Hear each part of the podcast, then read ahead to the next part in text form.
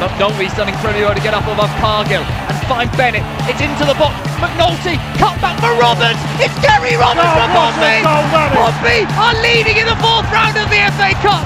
Marc McNulty, but a good change by Doyle. For McNulty on the edge. Marc McNulty Oh, yes. for Pompey. Smashes it past McCormack. Won by Doyle. Finished by the returning Marc McNulty.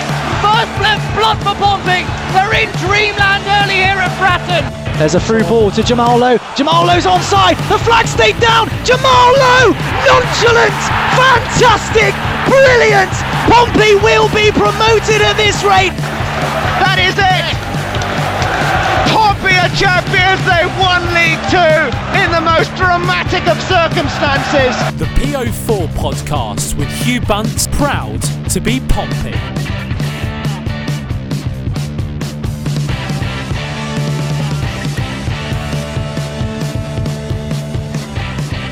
Hi, fans, and welcome to the Go Forecast episode 42.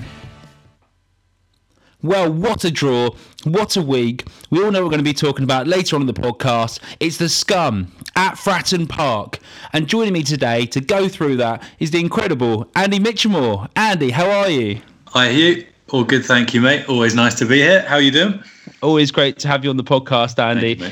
I mean, you're not really a guest; you're a co-host, as we always say. So, Andy, um, you'll be helping me co-host this, well, this journey through this episode of, well, uncharted territory for seven years.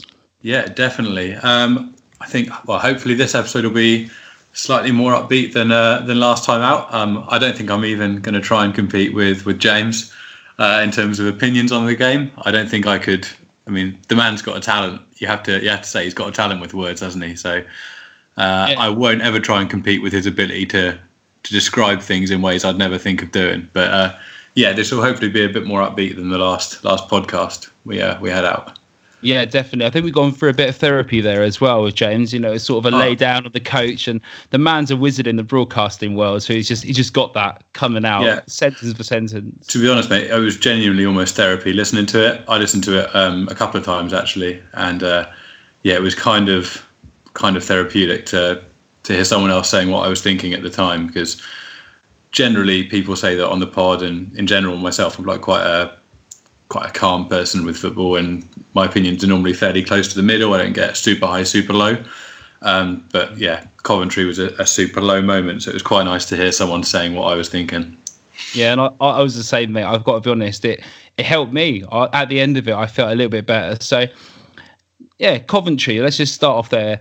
Um, before we get into the QPR bit, and then we'll go into talking about the Scummers away, and then we'll round up by the Blackpool preview. So, coming out of that Coventry game, we all know how we fe- felt. Uh, it was devastating, and so you can excuse fans, can't you, a little bit for being a bit you know, concerned about what it was going to be like against QPR, you know, last night. Yeah, definitely. Uh, I think generally when a manager experiments with players in different positions, like uh, like Kenny Jackett did against QPR, people tend to be a bit surprised at the start of the game. But the the, the normal response is, okay, let's see how it works out. Whereas I think because of what happened at the end of the game against Coventry, with Burgess starting uh, in the right back position, a lot of people just sort of took that negative mindset into a oh here we go again Jackett doesn't know what he's doing sort of attitude whereas I think he would have had a bit more of a break if uh, if we hadn't had that that Tuesday night game um, last week. Uh, but yeah there was, there's been a feeling of negativity around the club a little bit since that so it must have been quite nice for the players to get back out on the pitch I guess and actually you know set the record straight to a certain extent. They're not they weren't playing against a, a team of mugs by any stretch of the imagination. Uh, QPR chop and change their their side a decent amount from a week to week basis by the look of it at the moment. Um, but they had plenty of first team players out there who were starting in the championship. So yeah, to get a 2 0 result, uh, to get a 2 0 result there was uh, a really good result. Uh, uh, yeah, a good ending. No, it definitely was. And what I was, I mean, I was at the game and my position, I couldn't get tickets in the upper tier. So if you've been to QPR, you've got the upper tier, then the lower tier, which is much smaller and at a real ground level, if that makes sense, down the bottom there. My tickets with, my girlfriend Jenny were literally right behind the goal. So when it is up the other end, you find yourself sort of trying to peer under the crossbar through the net, uh, which is a little bit difficult uh, to actually see what's going on. So, but apart from that, the atmosphere was pretty good, pretty positive, I'd say. Um, there wasn't any sort of negative anti Kenny Jackett chanting that I heard during the game. I think you're going to, again, I'm people will probably disagree with me saying this who are listening to the pod, but um, I think that you're more likely to find that with the, with the away following that you're going to get a bit less negativity there. Um, purely because the people that have you know put the time and money into to travel to these away games don't want to spend an entire day traveling somewhere just to complain all, all evening. I think you're more likely to find some positivity there than you maybe are in the Fratton end, where it's kind of contagious. Where as soon as you know a quarter of the end starts getting a bit disenchanted with what they're seeing, it's very contagious and it can spread extremely quickly. Whereas with away games, I think generally, even if the team loses, um, you potentially get a bit more of a, a positive response within reason. Um, and again, because we were playing against a team in the league above, then there's probably less expectancy there. Where I mean, I said that to me the QPR game was all about performance. If we'd gone down three two, if we'd, I genuinely wouldn't have been that fast as long as there was some performance there, and a you know a bit of a reaction to to what happened the other uh, what happened on Tuesday last week. Uh, so yeah, it's all about the performance for me. And I mean, you're I'm assuming you're going to be talking about the QPR game and you know things that I potentially won't have seen because you went to yeah. the game and I wasn't able to make to make the match. But um, yeah, it looks like things were uh, much more positive from what I've seen, what I've heard, what I've read. Don't know if you'd agree with that. No, completely. Let's start with the changes, and I'll, I'll go through that quickly. So we had Christian Burgess at right back, which I'll be honest, when that came out, I was a bit like, okay, surprising, but you know, we'll see how it goes. He was pretty solid. I mean, he didn't bomb down the wing too often, get forward. Occasionally, he did. Um, he did do a couple of overlaps. He had that shot on, you know, just whistled over the bar, which, you know, I wouldn't see Burge usually doing, should we say? But in his Absolutely. newfound freedom as a fullback, he just went for it, and yeah, it was not a bad I attempt mean, either. A lot of the time when he was partnering with Clark, it would be Burgess that would, you know, stay back and on the halfway line, whereas Clark would go forward for some set pieces. So yep. more often than not, he'd stay in that defensive position. Um, from what from well, from what I've seen at Fratton at least uh, over the last last season or two. Um, whereas, yeah, he probably had a bit more freedom to get forward and show off what he can actually do in an in an attacking position in this game.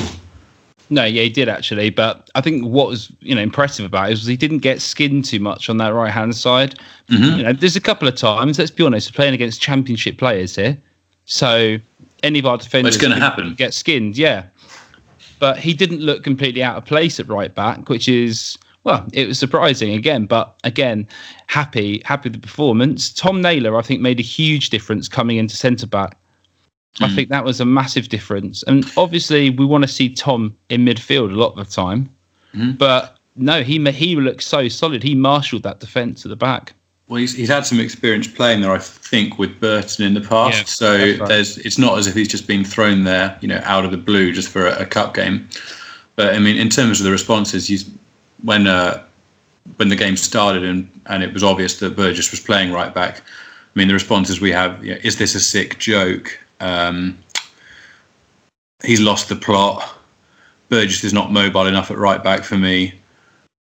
Um, yeah, I mean that's just reading off a few comments on on a Facebook group. Um, the the reaction was extremely negative, but as you say, it was good to see him put in a solid performance. I said at the time that I was all right with it. This is the right time to experiment it's in a cup that we don't really care about that much, except for obviously our, our next next round game now. But uh, as a whole, this is the right competition to be experimenting with. If Jackett doesn't think that Anton Walkes is going to be a, a League One level right back, or if he's just giving him a break, I'm not sure. But I'd rather, um, again, controversial opinion, I'd rather McCrorie played there than Walkes, although ideally McCrorie is obviously going to be centre mid. Um, and I'd rather Burgess was there than Walkes. Um, I'd rather Thompson was there than Walkes. I don't think he's a League One level right back, as I've said in previous pods. Um, but yeah, he did a good job, and it was. I was personally extremely pleased to see him put in a positive performance. Yeah, no, he he did um he did he did a solid job, and that's all that could be asked for him playing out of position in particular. I agree. Walkes for some reason Kenny Jackett doesn't rate him as a right back. We we kind of know the reasons why, but it's quite surprising that Jackett took him out in some ways, you know, so quickly because he generally can be a bit stubborn with his lineup choices, can't he? If if he thinks that he's going to play there at right back. So I almost feel that he just thought that he was filling in until Bolton gets back. Therefore, it doesn't really matter who fills in as such, and you know, enter Burgess. Yeah, exactly. I mean, as you say, Jackett has got this reputation for being reluctant to change too much. Um, but personally, I I think he's made the right decision here. I mean, um, I think it was was it Barry in a, from the Fratton Faithful, or no, it might have been Freddie. Gave us a load of stats um, comparing Walkes, Bolton, and Thompson uh, in Yeah. terms of uh, offensive stats. So cross accuracy, forward passes, passes to the final third, pass accuracy, uh, and some defensive stats as well. So fouls, clearances, blocked shots. And on paper, Anton Walkes, you know, isn't that well? I've used the word bad extremely gen- extremely um, broadly here, but the stats are fairly comparable between between the three of them. Um, Walkes is more effective going forward, um, except for with offensive duels where Nathan Thompson is the, the better player. Um, but Walkes and Bolton are fairly well matched in terms of their, their defensive stats per 90 minutes. Um, but again, in my head, the, if you're looking at who's got the potential to make an individual error that's going to cost you points, I'd rather have someone potentially less spectacular who isn't going to cost us a point every four or five weeks through a mistake than have someone who looks really good on the eye and does exciting things um, offensively, but is going to make a massive screw up at the back every now and then. Uh, so yeah, that's that's my reasoning for not wanting Walkes in the starting eleven. To be honest. Yeah, and I can understand that because we've got a lot of good attacking players further forward from him. And you, I think, when you look at who can play right back, you know, I don't want to see Ross McCrorie play right back ever No. again for us. Um, I'll, go- I'll just touch on him now, really, because he, for me, he was our man of the match. And Ross gets the ball, and you know, Pompey have struggled to sort of get the ball out, you know, beat a few players, drive drive the whole uh, team forward. When Ross got the ball and picked it up quite a few times, even the times that weren't the spectacular ones we'll touch on, he really was just stretching that defence, you know, back and forwards, box to box midfielder, ready to get to the line, put a cross in, um, beat his man. His crossing's generally very good.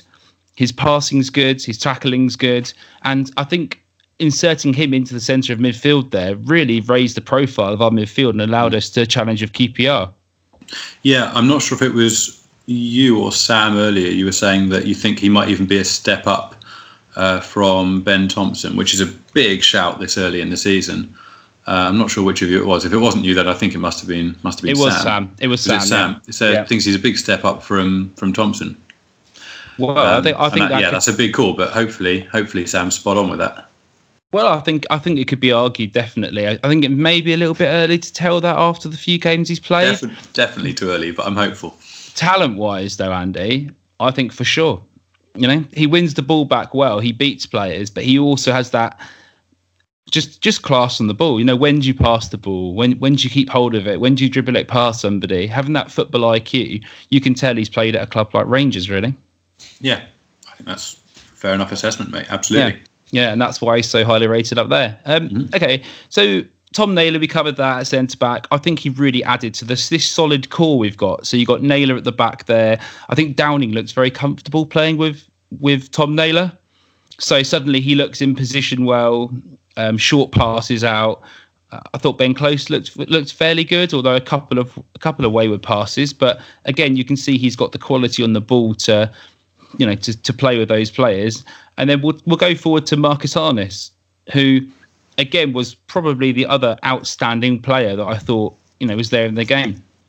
Yeah, obviously he had a goal to top off the performance, but um, did he look as dangerous as he has previously? I mean, you said uh, the last time we were on the pod together that you thought he had a bit of a reputation for taking quite a while to get into the game. Uh, did you notice that again here, or did you think that from minute one he was a threat?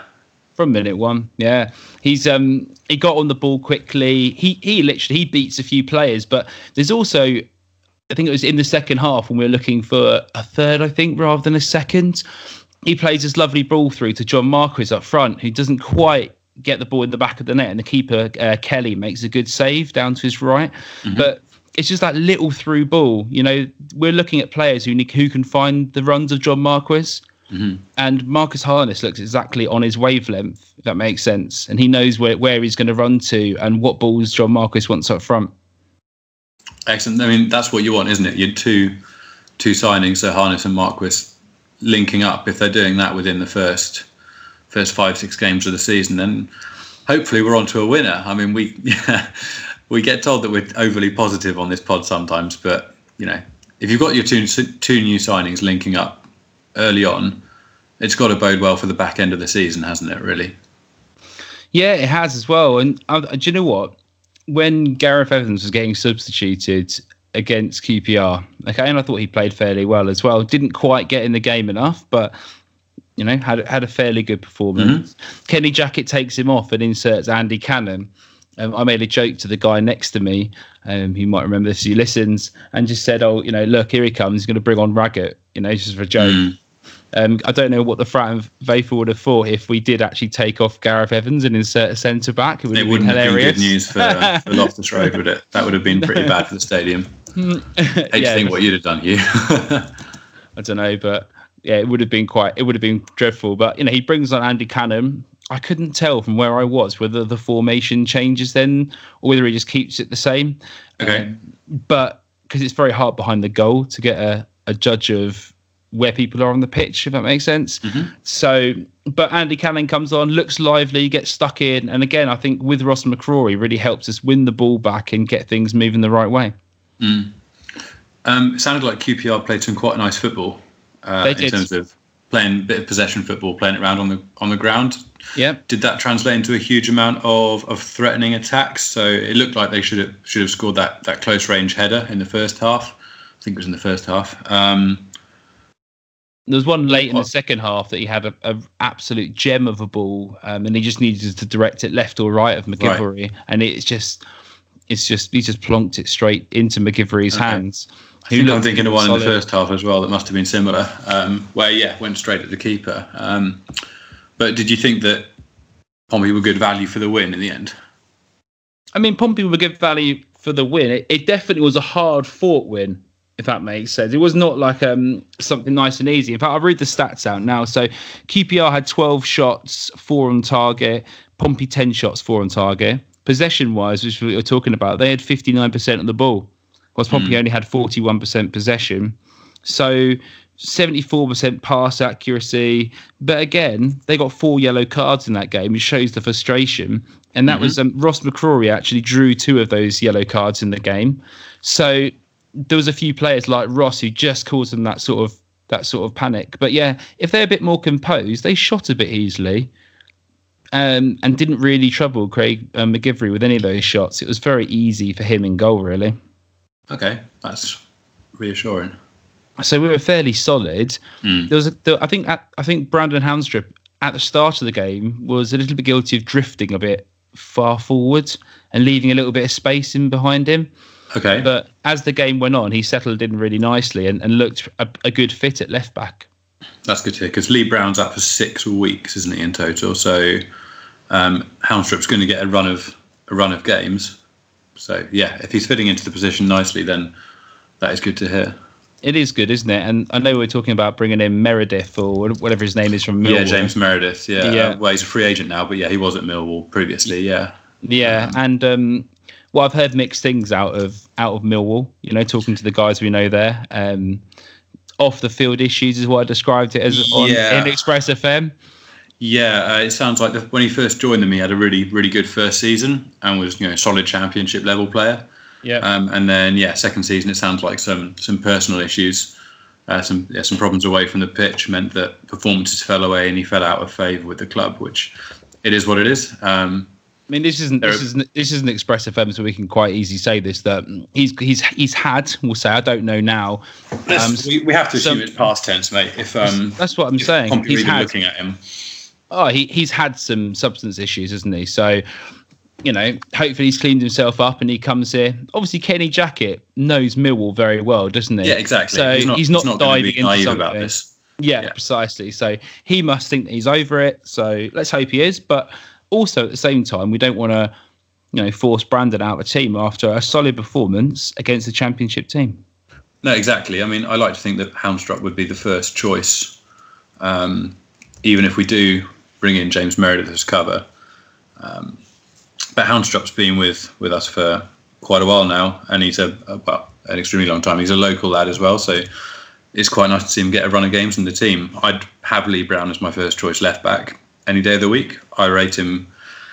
Uh, well, I rate him a lot. Obviously, his his uh, delivery recently hasn't been ideal, let's say. But in terms of like a holistic look at his game, I think he's a strong left back to have in the side. But um, yeah, it'd be good to see Haunstrup get a run of games from the side now over the next six weeks and give him hopefully some some good competition for that left back position. Yeah, you want Haunstrup to mean that you know Lee Brown has to play him back into the side, don't you? Yeah, exactly. That's exactly. No one in that side should be resting on their laurels and getting in without having to worry about their place. Ideally, we want you know Bass or probably not McGee now, but Bass to be pushing uh, MacGillivray. Uh, we want our three centre backs to all be fighting, or four if you include uh, Naylor. We want all of our centre backs to be fighting for those slots. You want multiple people fighting for each position just to keep things competitive. Otherwise, you know, people do you know back off a bit and don't don't have to work quite as hard. It's the same in any industry, I guess, as it is in football. You've got you've got to work hard to keep at the top of of what of the profession you're in. Yeah, definitely. Um, and that that's what it's all about. And I think that sort of atmosphere creates people to come out generally, especially at a club like Portsmouth, where we should have competition for places. It brings out the best in players. Um, Andy, what do you think about moving Tom Naylor, you know, semi-permanently to centre back rather than playing in midfield? Um, he obviously has some experience there from the past. I would question that as the decision in terms of why have we brought in Downing and Raggett as two centre backs if that was a, a plan all along. I mean, football is very results oriented, as we've spoken about previously. So if Raggett isn't playing well at centre back position, I've no problem with Naylor potentially being um, next choice. But in terms of taking him out of that central midfield role, like for example in the game against uh, against Scum in a, in a few weeks, I'd quite like to have you know centre midfield of Naylor and McCrorie. That's quite a a midfield a centre midfield you wouldn't you know you wouldn't want to run into on a dark night down an alleyway. You know you wouldn't mess with them too much. And I'd like to have that in midfield, and I think taking him away from that position would potentially be a bit of a waste.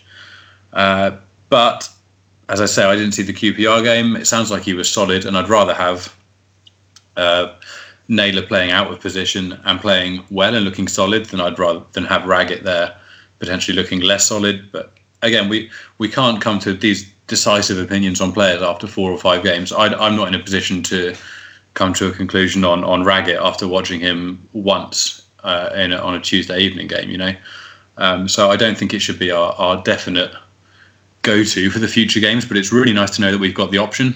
To be honest, that's that's the real bonus of it for me is we know that we can change the system um, if a game is getting away from us or if the style of football an opposition team is playing isn't suiting how we're lined up. It's nice to know we've got that option.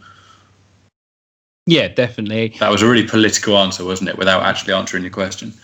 No, no, no. I understand what you're saying completely, Andy. I think for me, the thing is that it's time now, isn't it, to get results, and the fan base need results now. Um, there's, no, other- there's, there's no excuse now. It is it is literally now. Um, having games postponed, having games um, reorganised for various reasons, and with that cup game coming up, you know we're sitting 16th in the table with our with the Bury game or the Bury game being unfortunately cancelled, uh, Rotherham game postponed, potentially the Southend game postponed, which is something we'll touch on later on. There, there is no option now other than to start picking up results. Otherwise, by the time we get a run of games together in, in close succession, we're going to be literally 17th, 18th, 19th in the table. And even after six or seven games, you know, that's what uh, between a sixth and a seventh of the season. Yeah, that's that's actually quite a long way into the season to be languishing down at the bottom of the table. But, so yeah, it's it's not optional now. The points have got to start being picked up. Yeah. So as as it is, I don't think we've looked that solid for games now in the centre back position. And you think playing against better players, maybe until James Bolton comes back, I think you're going to look at and see Tom Naylor play in that centre back position. Yeah, I mean, if it was an experiment and it worked, then there's no point doing the experiment if you're not going to keep doing it. If it was successful and it was successful, so there's no reason for for Jackett not to do it on Saturday, assuming that Bolton isn't isn't fit again, which it doesn't sound like he will be. Um, it sounds like they sent him for another scan on his it's his foot, isn't it? That um, they mm-hmm. they sent him for another another scan, another X-ray, and there isn't a fracture there. But the fact that they're still not sure and they're still sending him for tests like that suggests to me that he won't be won't be fit for Saturday. So yeah, I'd expect to see the potentially the same back four this Saturday. Yeah, talking about injuries, apparently Haji Mnoga has injured himself at the festival this weekend at Victorious yeah. Festival. Yeah, well, I, I don't pay for the Portsmouth News, so I haven't actually opened the article. Uh, so I've used my three free ones for the week. But uh, yeah, it's well, the, from what I saw, he injured himself walking to Victorious Fest. Uh, I've injured myself walking around festivals a lot before. uh, yeah, just just. So, I mean, it wasn't that walking. muddy though, was it? It wasn't like it was one of those festivals that you're covered in mud and you get stuck in. So he must have just stumbled or something. Potentially, yeah. I mean, have you have you seen the full news story? What is it? Literally, just he tripped over while walking over. That's what I've. I think that's what. Do you know? What, I have read it, mate. I just can't remember the details. It was must have been quite a dull reason, apart from the fact that he injured himself going there, and it was padded out into a news story. Yeah, exactly. Slow news day, but uh, yeah, he looks like he's he's out for a little while. Yeah. So um, just before we move on from the QPR game, did you see that John Marquis obviously won the penalty?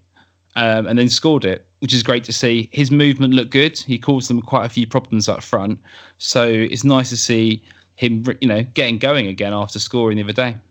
Yeah, absolutely. Um, I think you can see the positive difference that having someone like him up top is going to have over the course of a season. Again, I really like Ollie Hawkins. I think he did it.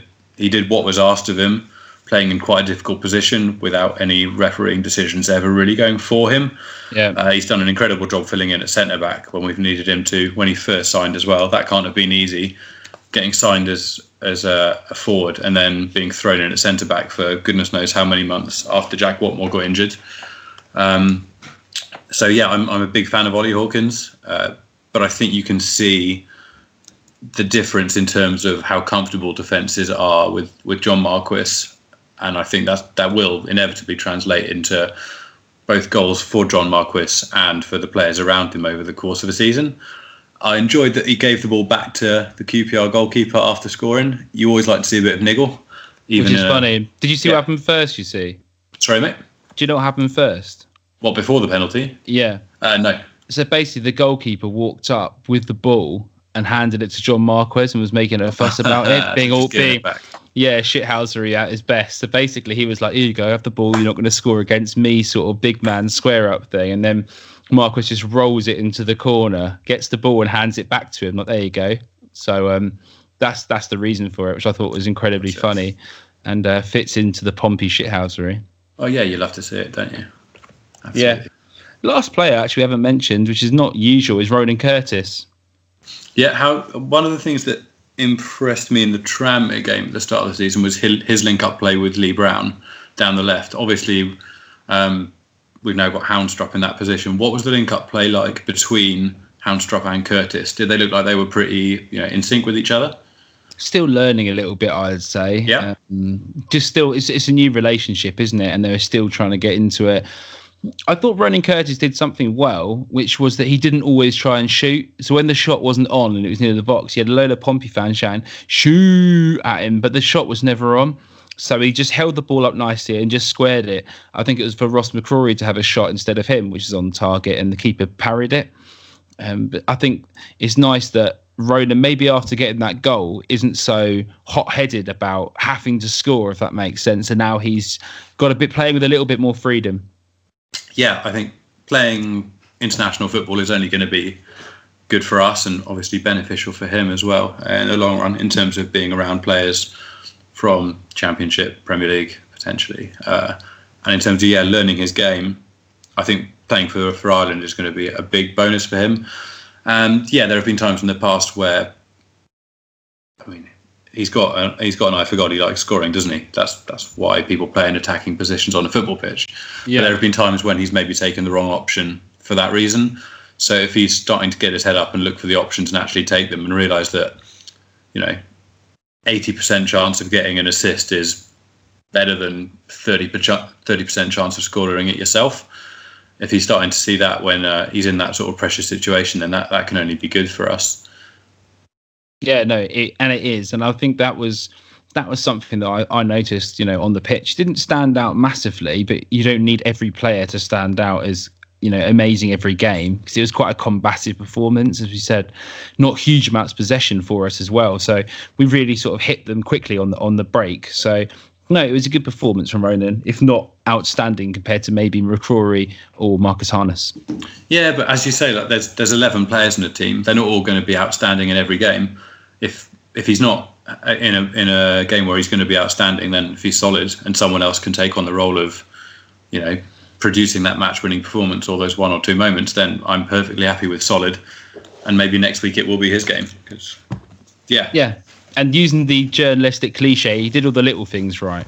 Yeah, which is all you can ask. If he's not frequently giving the ball away, making the wrong option, if he's doing all the little things right, then yeah, you you can't, you literally can't complain about that performance. I don't think. No, no. So I think it was good, all round decent. I'm sure some people have got a couple of negative things they want to niggle at, but I think against championship, you know, opposition, and you could say that Kenny Jackett's substitution actually worked this time, which is a positive because I think if it came out negative again, it would have really compounded well, people. The thing, the thing is, when um, in the Coventry game, it was Evans that came off for Burgess, wasn't it? Yeah. And I was saying it. The people around me at the game were saying it that that should have been Evans off, Cannon on, get Cannon running at a tired defence against nine men.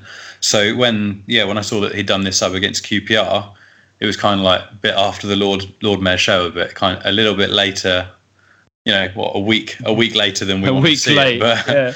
but it was good to see that he'd actually, well, either thought about it over the last week, or this was just his more attacking option anyway. But yeah, Cannon looked dangerous when he came on, running it against yeah, against a more tired defence. Yeah, he looked dangerous, but he also won the ball back and allowed us to control the middle with Ross McCrorie. So I was very happy with his performance, really. And obviously, Close did well passing the ball forward and stuff, but he's not that. Um, I think the other two are just niggling more, you know, putting the foot mm-hmm. in. Ross McCrorie, it's quite funny. He gives away a few fouls here and there because he gets stuck in.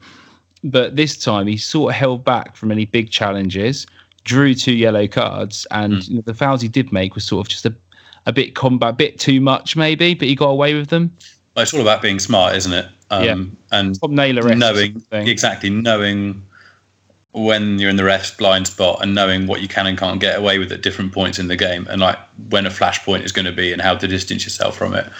And you don't want to get sent off twice in your first six or seven games for a club you're on loan at. So yeah, if he he's obviously going to be quite a combative player, and that's what you want in centre midfield. For years, we were while we were slipping down the football leagues, we were run over because we weren't physical enough on the pitch because we were playing younger players, and we got completely run over in centre midfield by opposition teams that were you know twice the size, more aggressive than than our 16, 17 year olds were. So I have absolutely no I've no problem at all. I'm quite keen on having two combative centre midfielders in in Naylor and McCrorie, who yeah potentially are going to pick up yellows on a fairly frequent basis. But if they're able to play play the game smart enough to not get sent off week in week out, then yeah, I'm absolutely fine with that. 100%. Love it, mate. So let let's go on to the topic of of the day, the topic of yesterday night. So I was at the end of the QPR game, right? I'm walking back with my girlfriend back to Shepherd's Bush Station, which is a massive mission. It's like 25 minute walk from the from the stand, and I'm standing outside um, the station basically, and literally Pompey fans are running up to me because I wasn't wearing my Pompey shirt because it was in the wash, and they're going up to me and going, "You Pompey fan? You Pompey fan?" I'm like, "Yeah." I was at first, just like, what? And they're like, we got him, mate. We've got him. We got him. The scum scummers at home, the draw. Everyone was really pissed, mate, just running around telling any Pompey fan who didn't know. Um, and then got to the station and everyone's singing scum songs on the station. All British Transport Police. And I said to him, at least you're not going to have to police this one, mate. He said, yeah, I am. I have to do this one as well. He's like, just what I needed to find out today. So I love that, that the police were even um, a bit moaning about getting the draw, and all the Pompey fans were making it very vocal and known that we'd got the Scummers in the cup as well. Yeah. So that just set the tone, really, for me anyway, of how it's going to continue on um, until the game. Yeah, things I don't. I mean, again, people might disagree with me. I don't think either club, the people within the club, really wanted the draw. The police didn't want this draw for sure. Um, and I, it's a lot of extra effort. So for Scum, for example, rather than all of the, their fans just rocking up to an away game and wandering down the street towards the away end, they're now presumably going to have to either organise buses with the police or have some sort of escort uh, down from um, down towards Fratton, sort of from the train station direction. I mean, the trains down are going to be a nightmare. It's going to be pretty interesting getting the train down for me because we some of the routes I take we go through Southampton on the way there. Uh, sorry, Scum on the way there. Um, so it's going to be yeah, and it, I I just don't think that the clubs wanted it. I mean, my reaction was I mean I woke up my other half up. um, I woke my other half up because I swore quite loudly uh, when the draw came out. Um, cause I, yeah, I was sat at home just watching it on on uh, on Sky. Which and word did you use, by the way, to wake her up? Did you shout Sorry, fuck? Did you I shout did. fuck? I did. Yeah. Mixed Uh, messages there, mate, isn't it? And you wake your girlfriend up in the middle of the night. No comment. Actually, it, it was quite an aggressive shout. That's what I say. So no, de- definitely a different sort of context, mate. Anyway, Um, but yeah, I. I mean, I, the, the the draw for the it must have been for the second round. Well, we were both in the hat as well, and I watched that with a sort of uh, kind of hoping we don't come up against you know this number uh, ball. And this time it happened, and it it just had some inevitability about it. I don't know why. I've seen a couple of people say this on Twitter as well, just like an underlying little feeling that it was going to happen because it's been what, seven-ish years. Is it seven, eight years? Seven years Yeah, since yeah seven uh, yeah seven years I think it is um, since we played them and oh it was just going to happen wasn't it mate um, the the range of reactions I've seen everyone every single reaction you can think of from people who are absolutely gutted to everyone who's like yeah brilliant perfect draw gonna win 8-0 it's brilliant I'm buzzing Like, uh, and then everything in between it's amazing how different fans of the same club have got different views on it Yeah, and but I think people who were gutted originally, like I was a bit like, oh shit, because they're obviously in a couple of leagues above us. You know, is it that your questions in your head are, is this the right time for us to play us? You know, are we going to get stuffed? And then I thought, you know what, it's at home, isn't it? And this doesn't come around often. And all those doubts just go out the window, and you go, it's the South Coast Derby's back. You know, we're playing the Scummers. Let's have it, really. And we're the underdogs, aren't we? We haven't got anything to lose, so That's everything's exactly to it. That's exactly it. You think about because I was the same. My first reaction was actually fairly negative, like uh, yeah. But then when was firstly when was the last time we played at home and got genuinely just stuffed by a number of goals? I can't really remember the last time, and I know we haven't played any top flight teams for quite a while. Except I mean, probably is it Bournemouth in the FA Cup a, a few years ago? It's probably the last team, and that we were ahead in that game. Um, I can't think of the last time I'm sure someone will, will uh, comment on, on what it was, but the last time we actually got stuffed at Fratton, and then the the you go to we you know Tuesday night games in League Two against Morecambe, and all of these really crappy fixtures that, to be honest with you, you know you're kind of just doing it because you love the club, and obviously we both travel decent distances to get to to every home game, and you do you do all this grind and the the commute and you do it for the big games. So when This is the biggest, isn't this it? is this is exactly it, mate. This is this is the reason you do all that grind. So you earn, I don't know, you earn the big days, I guess, or the big evenings, and then you can't just, you know, have a negative reaction when they come around. That's that's the way I see it, anyway. So yeah, I I couldn't sleep last night after the draw for quite a few hours. Um, oh, I don't think my heart rate's come down yet. I'm. It's going to be this high for the next three and a half weeks. It is, isn't I'm it? And I absolutely buzzing for it, mate. Absolutely I buzzing. know. I can't wait for just to know what day it is, get set because yeah, it's just it's just it's over emotional, isn't it? There's all kinds of emotions playing everywhere, but you know, I'm absolutely up for it, mate. And I think nearly every single Pompey fan now is up for it, even if they had doubts at the beginning. Yeah, exactly. I mean, uh, whether people feel initially up for it or not, the draw's been made, and that place is going to be absolutely rocking. Like, there's a, over the last few years, there's a lot of stuff about has the atmosphere in Fratton Park got a bit worse, or some people would say quite a lot worse. I mean, I'm probably probably seven or eight rows down from the top of the Fratton end, and a couple of rows in front of us, everyone just is sat down all the way down to the bottom of the Fratton end. And it's difficult for seven or eight or, you know, 10 or 11 rows of, of fans to make noise through the 90 minutes without the rest of the, the Fratton end or without the rest of the stadium doing the same. But for this sort of game, there is literally no option. That that place has got to be a wall of noise for 90 minutes. I don't want to hear a single Scum fan for the entire game. I want everyone to be on their feet around me, below me in the stand, in the north stand, in the south stand, in the Milton end. I want every single fan on their feet for 90 minutes, shouting and singing. That place has got to be a cauldron, mate. And I think There it is will no be. excuse. I think it will be. be. Oh, I completely. Yeah, I completely think it will be. But there is absolutely no chance of you know that not happening. There's no option. Do you think that could ignite the atmosphere further for the rest of the season if we do win the game? Exactly, mate. Well, yeah. I mean, I've talked. Th- well, pretty much everyone I've spoken to has said that they'd rather win this than go up this season. Um, Barry from our admin group, if we win, he's getting a tattoo. oh Um, yes, you've got to mention that. too. We've got to give that a shout out later on when we do any other business at the end. Yeah. But this is absolutely huge. Um, and yeah, a win here. I mean, you look the, the season so far. You've got to say it's the feeling around the club has been fairly negative, other than um, the wins against Birmingham and QPR.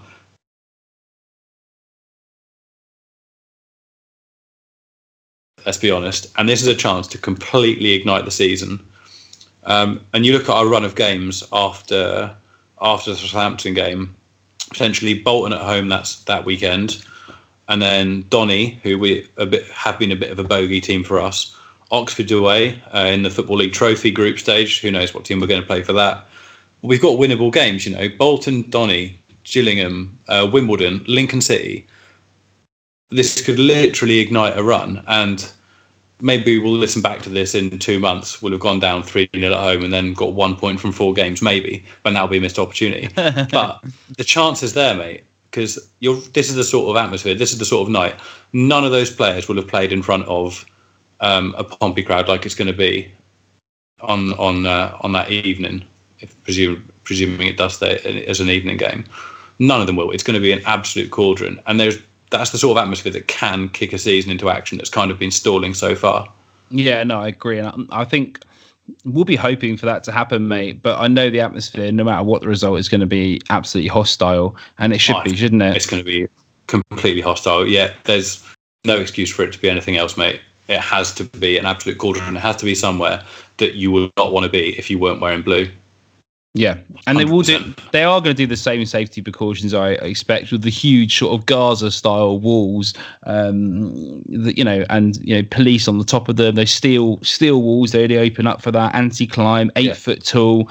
You know, Southampton fans having to get in on the coaches. You know, all the scummers getting busted in the scummy city, and then, and then scummed over to to Fratton Park, exchanging your tokens. I think it is for tickets, isn't it? Something like that last time. Um, it's going to be mental. But in the evening, it's going to be even more mental, isn't it? Well, it's the thing. I don't know. My my I, I spoke to one of my friends who's a, a police officer in Bournemouth, and he's done uh, derbies down at Bournemouth and a, a few other games. I think he did uh, he did Man City game recently, but yeah, he was saying if they if they do this during the evening, it's his word. The word he used was in, insane. Um, but then moving it to a weekend, I don't know how they go about doing that. We've got, in theory, Wycombe away weekend before, Bolton at home weekend after. So it's not as if we've got an empty weekend for you know international break or anything. Uh, we wouldn't uh, in League One anyway, unless we had loads of players called up. But yeah, I, I don't see where they're going to move it to, but doing it as an evening game is going to be like Pompey Southampton under lights. Thursday night, my- I reckon. Mate, oh my Pompey's uh, Pompey Southampton under lights is just a disgust. Like my heart rate's just gone up by about eighty percent just thinking about that. It's Yeah. oh, I'm buzzing, It's gonna absolutely be buzzing. it's gonna be mad, mate, and you can just imagine the scene city wide if you do pull this one off. So yeah. Oh, if it's on the Wednesday night, I've got to teach a lecture in Oxford at nine on Thursday. Um, and I'm intent. If we win Wednesday night, I'm going straight from. I mean, I, I really hope none of my colleagues listen to this, but I don't think any of them are, are Pompey fans. If we win Wednesday night, I'm going straight to work first thing Thursday morning without going to bed. Like and we'll be out on the mega lash, right? exactly, we'll actually. Yeah, I mean, I don't know what time the rifle we can make them stay open till, or any of the local locals, but. Oh, I'm sure some of the listeners be able to find us find Imagine some massive scenes. party going on, mate, and we will all rock up on some. Yeah, let's just leave it at that because we don't want to get too carried away. exactly. don't wanna get too It'll- carried away. Disgusting. Yeah, we've just been drawn. Then we'll, we'll keep that in, for later on when we get carried away even further as the game approaches. Week week Um, before the game, we'll do a, a scum special, uh, and then we'll get carried away. and That's then it. like half of our audience can listen to it after the game and just think how stupid it was that we actually thought we could win the game. But you never know, right? Yeah, and the madness has already begun, isn't it? Friend of the show, David Norris, already coming out with the uh, playing the goal, milking it for four weeks. Yeah, um, yeah. I tweeted him last night saying it'd be good to have you on the pod. Just uh, uh, again, just before the game, and he tweeted literally, mate. Within thirty seconds, he was back. Like he tweeted back, "Yep, no problem." He's absolutely loving it. This gets him an, another bit of time in the spotlight. Yeah, spoke spoke to his agent this morning, and he they, he just messaged me and said we're coming to Fratton. So, Amazing. There we go, exclusive, but probably not very exclusive considering the circumstance. But yeah, all right, mate. Should we have a look at Blackpool? Sounds good to me. I think we'll just go round and round otherwise. But talking Well, yeah, we said how this was amazing the game is. We said this was going to be a short one, and we've been going what between forty-five minutes and an hour. We're not even on Blackpool yet. Yeah, and that's, That's always the way. after the James Robbins nearly two-hour episode last time. Yeah, well, I need to, I need to get some airtime to compete with that, don't I? Really? compete. No, mate, it's all different. It's all different. Um, all right, let's let's let's look at Blackpool. Um, I, I had a little look. I watched all the extended highlights of some of their games, and you know they drew two two with Gillingham in the last game. Um, I'm going to get this guy's guy's um, name wrong. But is it Arnold um, Nandillier? Nan- Yeah, that- is their top goal scorer, isn't he? Yeah, yeah, Armand yeah, yeah. Armand uh, Nandillier. and Douillet, maybe. yeah, yeah. Well, we'll go with that. We're just going to call him Ar- Arnold. Mate, we're, we're, we're like Brits abroad. It's fine. Just say it in an English accent, and uh, All right, so Arnold Gandillier. Arnold Gnandwillet. Gwandillier. Go with that. anyway, I, I watched him play. Um, he scored the second one for Gillingham's. Um, sorry for Blackpool's equaliser against Gillingham. He looks good. He's six foot four, fairly athletic, good on the ball, uh, knows when to pass it, when to shoot. It looks like. Un again, unlucky with another shot later on in the game. I thought he's very good. Uh, Blackpool play a 3 4 3 formation away from home as well, which is pretty it's pretty attacking, isn't it, as far as it goes? Um, either side of him, he had uh, Nathan Delfouneso on the far right, that uh, friend of the show, Proudy, I'm sure will be very aware of, as well as any other football manager fans on here, because um, him coming down from from Aston Villa, I think it was. Yeah, Do you remember he's, Alfonso? I do remember him. He's touch and go because he he missed their game against Rochdale. He's had a hamstring problem, so he's only touch and go whether he's playing. Okay, um, which would be really good for us if he wasn't. But yeah, he's he's a, he's the other danger man, really, isn't he, in terms of main goal scoring threats? Yeah, and they've got another guy who plays on the left either side of him called Kai Kai. And I reckon, that's, I reckon that's correct, that, that pronunciation. But he he looked quick again. He got he got a goal. You know, they really play that three up front with four behind them, and they do attack at pace. That's exactly mate. That that reflects really well. Um, I was having a look at the their previous games this season. So you're saying they attack quickly at pace. They don't seem to bother with possession football, uh, with the exception of the draw against Gillingham, there where they had 59% possession. With the exception of that game, Rochdale they had 48% possession, uh, nil nil draw. Winning two two one at home against Oxford, they had 30% possession. They won 3 1 away against Southend, 37% possession. Winning 2 0 first day of the season against Bristol Rovers, 42% possession. They're not going to sit there and, you know, play it prettily around the back four and then launch launch a, a long diagonal to to one of their front players and then try and get off the you know the flick on after playing it round for, for two three minutes. They're going to be quick. They're going to be direct. Um, and yeah, you'd expect Pompey to have 55, 60% possession in that game, but it's all going to be about what Blackpool do with it when they get possession of the ball. Yeah, no, completely. And when they do move the ball, they move it forward. Um, some interesting stats I thought about Blackpool so far this season. You know, Bloomfield Road, to about 10,000 fans they get at home on average. Uh, Blackpool has scored nine goals this season, which is seen the second in the league. Uh, they've only conceded four goals. This is as of the other day. They score a goal every 50 minutes, whilst concede a goal every 113 minutes. On average, they score 1.8 goals every game and concede 0.8 goals a game. So they're quick, they're direct, but they also score goals. But they don't concede that many, even though they can see possessions of other teams. What it looks like, again, I've I, again similarly to you, I've only seen the highlights of their games and looked at all the, the figures around the games. They seem to give away a decent number of shots to the opposition, but they're going to be from distance. So uh, again, looking at the stats from their game so far, when they beat Oxford, Oxford had 24 shots um, on target. Uh, sorry, 24 shots in total, only five of them on target. Southend, Southend, Southend had 17 shots, which is you know still a decent number, only three on target. And they're shit as well. Bristol Rovers had 15 shots, only one on target. So they're not necessarily cutting off other teams from having attempts on goal, but the chances that they're giving away aren't clear cut. Their teams, you know, having a crack from 25 yards or from a, a, position that you wouldn't normally because it's difficult to get into that position where you're you're creating a clear cut chance. So I mean, I'm assuming that's the reason that they're only giving away was it 0.8 goals per game. You said correct, yeah. Um, yeah, because they're restricting teams to shut to shots from outside of the area and from positions that you wouldn't normally have a crack from because it's so difficult to work the ball in into dangerous positions against them.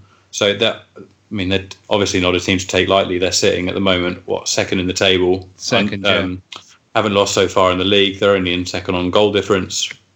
Um, Simon Grayson managing them. Uh, to be honest, my experiences of Simon Grayson as a manager, uh, he was at Leeds for a bit, wasn't he? But also, yeah. but in terms of seeing him work as a manager, most of my experience is watching that the Sunderland documentary on Netflix and I don't know if it's the way it was cut, but he really didn't come across like a particularly competent manager at all, um, compared to someone like Chris Coleman, who I rate anyway from from what he's done in the past with Wales. Um, but yeah, he just didn't look like a particularly like vibrant manager. Not much of a personality there. Looked very old school, but seems to have got Blackpool playing in quite a nice, you know, quite a nice brand of football that's working for them in terms of points which is odd considering they actually brought him in fairly late, didn't they? They let the I can't remember the other their old manager's name. Do you remember who it was? Uh, I do not, mate. No. No, but they they basically let him bring in a lot of these players in the transfer window, and then sacked him and brought in Grayson, thinking he was a better option to work with those players. Right. So, which is not a usual way, but it seems to have worked out for them so far. They had um, Terry Mc, Terry McPhillips, mate, and before that was Gary Bowyer. Gary Bowyer, I know, but uh, and I think he, he quit, didn't Phillips. he?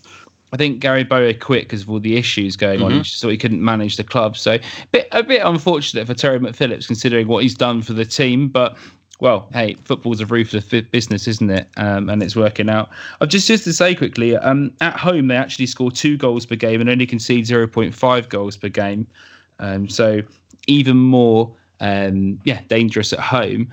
But also the one thing that really stuck out for me, Andy, is what I'm going to call ride the wave at the start of the game. Because if you look at the goals they score per 15 minutes, they score 31% the first 15 minutes, 8% up to 30 minutes, and then 46% of their goals before half, uh, well, at between 31 and 45 minutes. So they only score in the second half eight, well, 16% of their goals in total. So you're saying that our traditional uh, PO forecast bet should be over two and a half goals first half. That's what I'm hearing. Yeah, basically. Okay, cool. Basically, yeah, they they score the majority. I can't let me do the maths here, Andy. This would probably be better suited to you. Oh, mate, just just recut, just cut this bit after seventy-seven. About, I think it's 84% of their goals in the first half. Someone is definitely going to fact check you on that when they're listening with a calculator. By the way, I know. hundred percent. Let us know if he's got that right because I want to know if he's got it wrong or not. Yeah, no, it's correct because it's 8%. So 8, 16. Yeah, so it's just 100 minus 16. Good man. 84. 84%. Dr. Andy. Um, all right, dude. So that that's it, really. As we as we talk about, we'll do the other stuff now. But Blackpool look a very dangerous team, and we'll be a point wouldn't be a bad result, would it? Uh, on yeah, I, to be honest, I would on paper I'd, I'd take a point before the game. I think potentially they can be gotten to at the back. Um, but again, they've they've got Ryan Edwards um, playing in defence, who uh, took a lot of flack last season at Plymouth for uh, for not putting in big performances. Obviously, he's come back from a serious illness, so it's really good to see him playing first team football again. Yeah, massively. no matter who he plays for, for sure. Sorry. So no matter who he played for, it's great, Oh. it's great to see him back. Yeah, absolutely. Um, but he did take a lot of flack, sort of saying that he wasn't the same player as he was before he started treatment, which is 100% understandable, completely understandable. Um, but I mean, of course, he's had a summer to build up fitness, but potentially, from what I saw last year, he has a couple of funny moments every now and then in terms of individual mistakes, um, little brain fades. So yeah, I think the defence potentially can be gotten to if they're playing three at the back, um, Oh, and one person makes an, an individual mistake. That a lot, a, a large proportion of the time, that's going to turn into a seriously good goal scoring opportunity, isn't it? Um, so yeah, I think they can be gotten to at the back. They've got dangerous players going forward. Jay Spearing uh, obviously was at Liverpool for a bit and then played at Bolton for a while. Um, another dangerous player, and and as you've named the, the forward players already, if Delfouneso is is is fit, then um, he's going to be a dangerous player. He's got higher league experience, but my gut instinct with that one is he'll be on the subs bench and maybe come on for the last 25 if they need him to. Uh, they're not going to give him a full 90 minutes when he's just come back from a hamstring injury. That would be pretty pretty stupid on their part, I think, unless he's literally 100% fit. Um, I I would take a score draw. I mean, on these pods, I never ever predict a Pompey loss because I think that's just a bit boring, really. Um, I think it'd be one all, two all. I'd go for a score draw, and which I'd one? be, a, I'd be which one? um, I'll go two all, mate. Two all. I, I- like that. I can't see it being a nil nil. Um, I'm going to listen to this back next week and think I'm sounding like a right prick. No, but uh, yeah, I'm going. I'm going two all. I'm going to go with three two. Um, Two. That was the Pompey. score the other year, wasn't it? When Three two. a late winner. Yeah, yeah. Three two. Um, John Marquis, uh, Marcus Harness again, and we'll put Ross McCrorie in there. Brilliant. 30 yard pile driver in the 92nd minute. I should be betting on Brandon Haunstrup now, shouldn't I? What? Just because he's playing in the same position as Lee Yeah. Brown? Yeah. Uh, yeah, maybe. I can't see Haunstrup firing one in from 30 yards, whereas at some point Lee Brown is going to do that. So Okay. that's okay. what.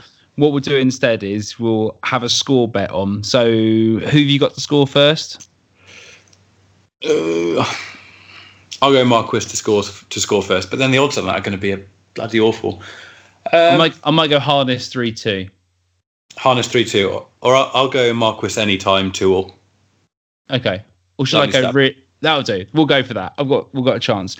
Um, just last thing to say is I realised that playing their three at the back, I watched the goals they conceded in the last couple of games, and there's a lot of spacing on that right hand side. So, for instance, whenever Gillingham attacks their right back, so effectively Ronan Curtis, they gave him a lot of time to come inside and shoot. So that possibly could be a weakness for them.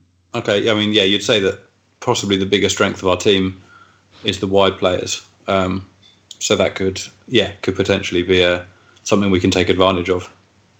Awesome, Andy. We're literally running against the end of time. Since I said it'd be a Literally short one. running. That's that's a worrying thing to say, mate. We're literally running against the end of time. Well, no, all right. That's not No, not news. technically. End of the episode.